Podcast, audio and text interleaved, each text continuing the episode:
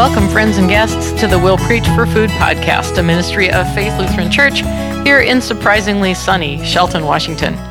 This is Pastor Brenda stepping in for Pastor Doug, my wonderful husband, for week three of emotionally healthy relationships. We have two gospels for this message and a bunch of awesome Old Testament and New, New Testament epistles. So there you go. They'll get thrown in as we as we get to it. Our gospels are from Luke chapter 8 and John chapter 15. From Luke. Now Jesus' mother and brothers came to see him, but they were not able to get near him because of the crowd. Someone told Jesus, Your mother and brothers are standing outside waiting to see you. And he replied, My mother and brothers are those who hear God's word and put it into practice. John 15, the message translation, Jesus says to his friends, his disciples, I have loved you the way my Father has loved me. Make yourselves at home in my love. If you keep my commands, you'll remain intimately at home in my love. That's what I've done, kept my Father's commands, and made myself at home in his love. I've told you these things for a purpose, that my joy might be your joy, and your joy wholly wholly, completely, W H O L L Y, mature. This is my command love one another the way I loved you. The gospel of the Lord. So, yes, so far, this emotionally healthy stuff has been pretty cool. We're sitting in silence a couple times a day, held in the unending, ever present love of God, even if we're hosting a cocktail party in our heads. The Buddhists call it monkey mind, and I've never got the image until recently. Our thoughts swing from tree to tree, barely pausing for a banana here and there. Silence is not easy for me, especially midday. So when silence comes hard, it's okay. Keep at it. God is with you first, loving you in this and that and every moment. Day five in our day by day devotion book is profound on this point quoting Danish philosopher and theologian Soren Kierkegaard, who writes You have loved us first, O God. Alas, we speak of it in, in terms of history, as if you loved us first but a single time, rather than that without ceasing you have loved us first many times and every day our whole life through. When we wake up in the morning and turn our soul toward you, you are there first. You have loved us first. If I rise at dawn and at that same second turn my soul toward you in prayer, you're there ahead of me. You have loved me first.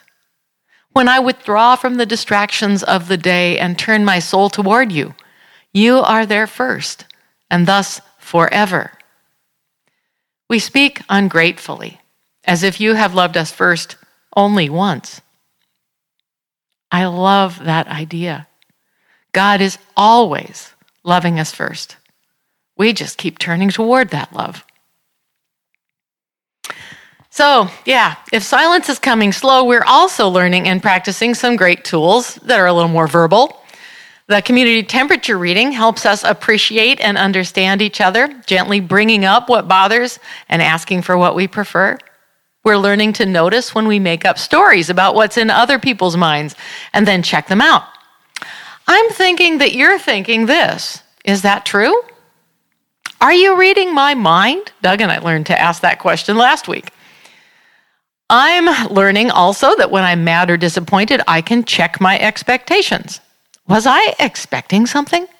Did I know what I was expecting? Did they know what I was expecting? Was it reasonable? Did we agree? At least one person has told me, wow, if we'd learned this years ago, we could have avoided so much pain. So it's been good. And this week and next, reckoning with our past and with our emotions are a little more tender. Most, maybe all of us, resist looking at what's hard in our lives and families.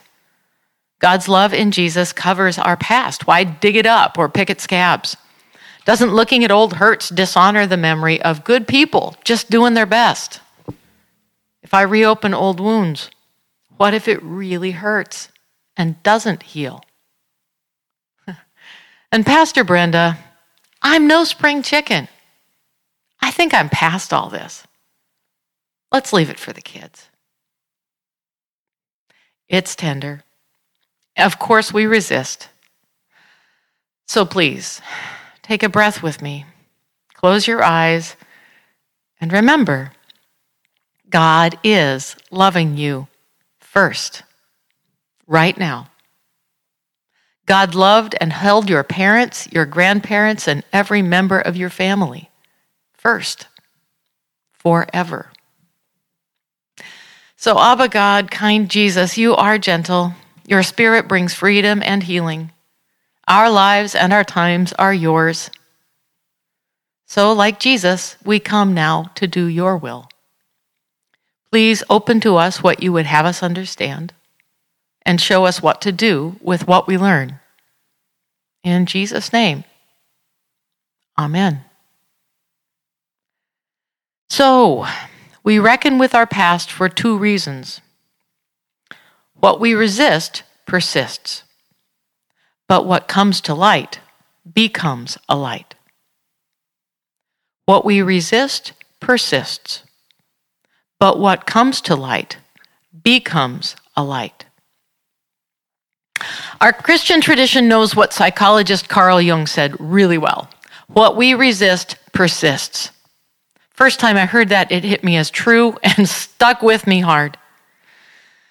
What we resist persists, so we lean into what's uncomfortable because unrecognized sin, the healthy ways, the unhealthy ways of relating and responding to life that we learn and invent, unrecognized will continue affecting us and our kids until we see them and receive God's healing for them. This truth showed up in our lessons from Exodus in chapter 20 and chapter 34 this week. In chapter 34 of Exodus, God declares this reality to Moses Yahweh, Yahweh. He, God declares God's royal name, the compassionate and gracious God, slow to anger, abounding in love and faithfulness, maintaining love to thousands, and forgiving wickedness, rebellion, and sin. Yet, God does not leave the guilty unpunished, but punishes the children and their children for the sin of the parents to the third and fourth generation. Our readers cringed to read those on Sunday. And in this, this passage and where it shows up in Exodus 20, the word for punish is not the one to one of an angry parent whacking a kid or some grim judge sentencing criminals.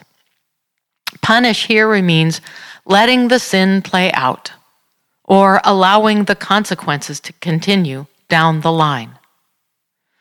In Exodus 20, when the word first appears, it's clear that when we allow anything other than God to control our lives, say fear that drives greed, silences grief, or fuels anger, then that idol, unrecognized, captivates generation after generation of families, churches, communities, even countries.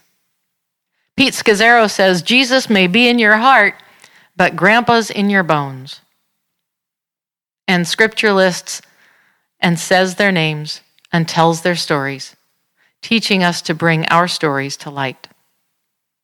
Because what comes to light becomes a light. In Ephesians 5, Paul says an amazing thing. You were once darkness but now you are light in the Lord. Live as children of light. See, here's Christ's new family. Have nothing to do with the fruitless days, deeds of darkness. Have nothing to do with the fruitless deeds of darkness. They're fruitless, they're just dead ends. Rather, expose them. It's shameful even to mention what the disobedient do in secret. It will be hard to speak of these things. But everything exposed by the light becomes visible, and everything that is illuminated becomes a light. What comes to light becomes a light.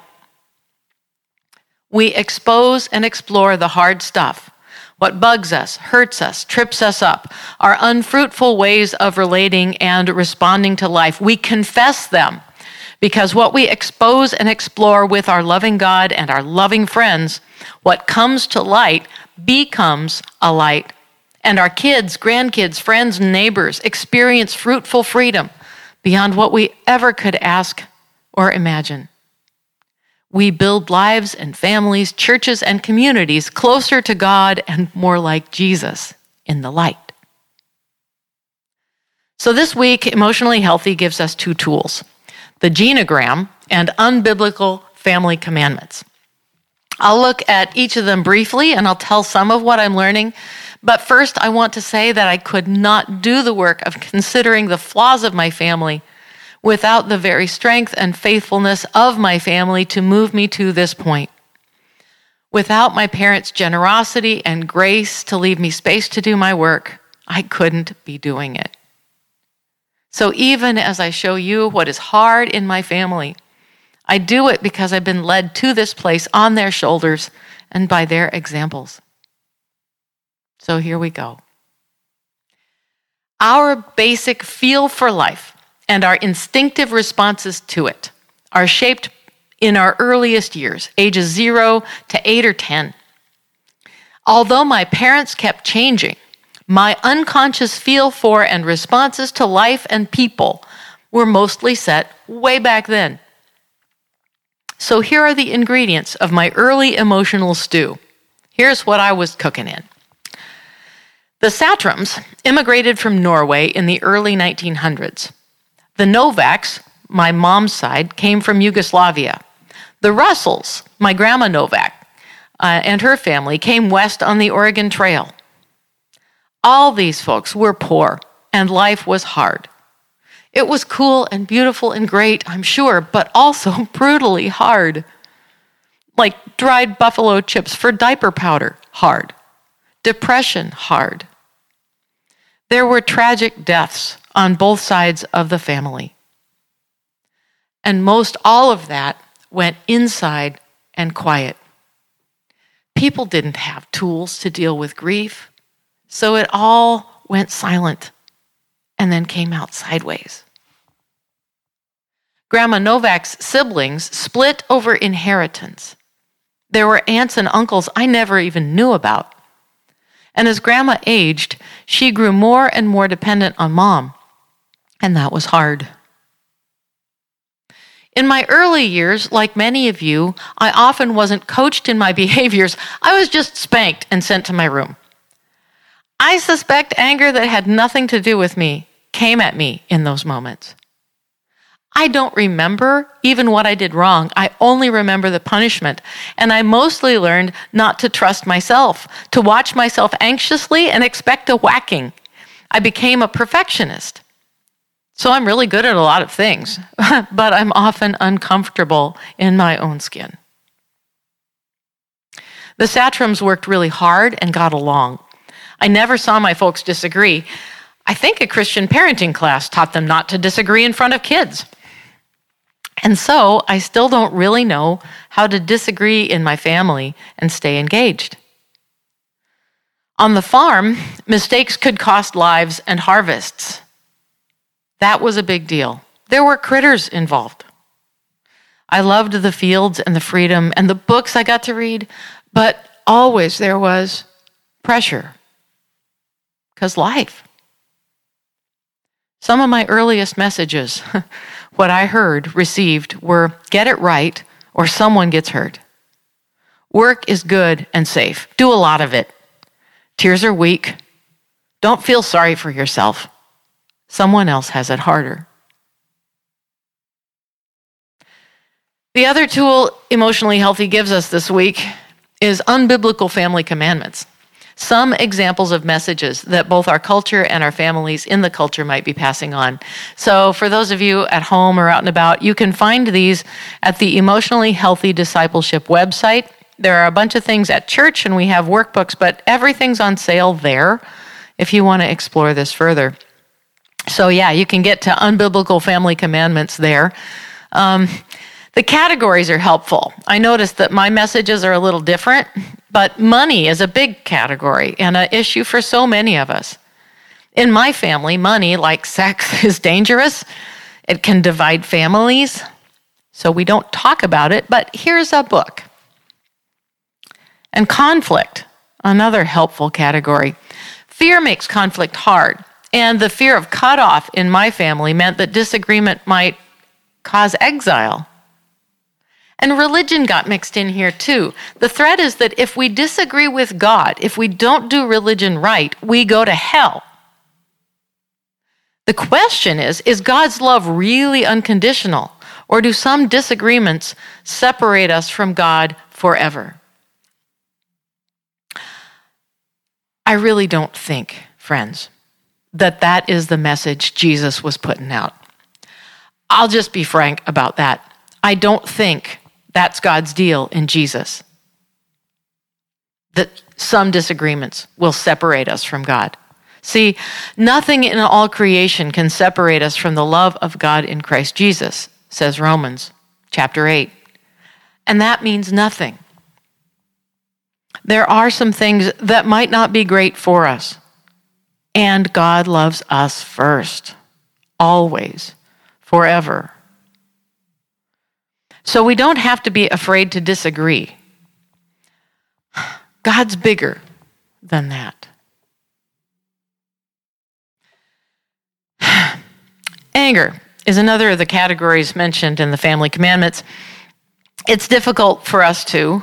Uh, anger is dangerous. We can express anger about people in the news and outside the family, but we can't express anger towards each other to me, um, someone else's anger who's close to me um, feels like punishment and isolation, and it sends me out of the room.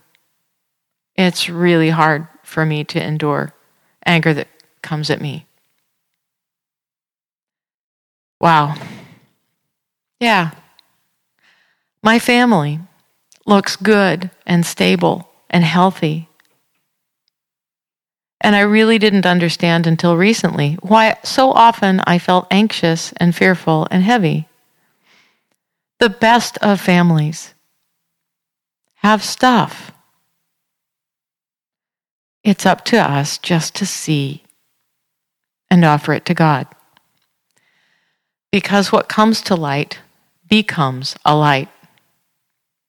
As God loved Jesus, so Jesus loves you and me. As we remain in Christ's love, living His way as best we can, God's love grows in us.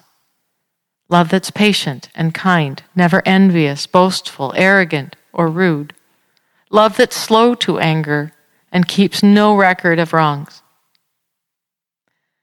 If Grandpa's in our bones, I think the Spirit of Jesus is a bone marrow transplant that rewrites our personal, relational, and family DNA for God. So, as I wrap this up, four things. Uh, this is such tender stuff. You may have big feelings stirring, and that's okay. God loves you and your family first. This is really tender. Some of you may carry shame or guilt around something that happened to you or something you did to someone else. You might wonder if you should be shame, feel shameful or guilty about something and not know what it was. Take a deep breath. God knows and loves you and every member of your family first, always, forever. God wastes nothing. Everything does work together for good for those who love the Lord and are called according to God's good, good purposes. Two, Life is a team sport. We don't do this alone. I'm grateful for an awesome husband who's in it with me. He was happy and still is for my counselor and for the kind and wise people in my spiritual direction program and among our friends. We very, very often need others to help us through family stuff. Telling your story to a compassionate listener is a step toward healing. Everything that comes to light becomes a light. So it's tender, it's a team sport. And three, you may not be led to reckon with your past right now, and that's okay. If you're an elder, you should know that your kids and your grandkids may be reckoning with their genogram, their family stuff. When they're doing this work, you might catch some vibes, some feels, some distance, and that's okay. Just stay in touch. If they come to you with questions, be as open as you can. It's not disloyal to tell hard stories. Our Bible is full of them. They need brought to light. And if your kids want to tell you something, something hard, try to just listen. Sit with it. Don't defend or excuse it. You can come to your pastor later to talk it out. That's okay. Hmm. Four, it's not up to you or me to fix anybody. We can move the ball down the field. My folks moved the ball, as did my grandfolks, and as do I. I will. Hmm.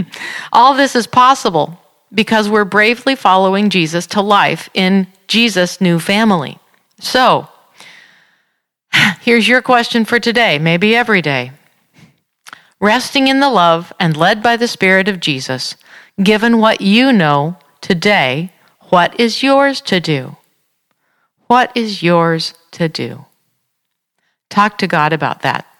Then listen for the still small voice for the whole new family of Christ, gathered by the love of God through what Jesus did. For this reason, says Paul, I kneel before the Father from whom every family in heaven and on earth derives its name.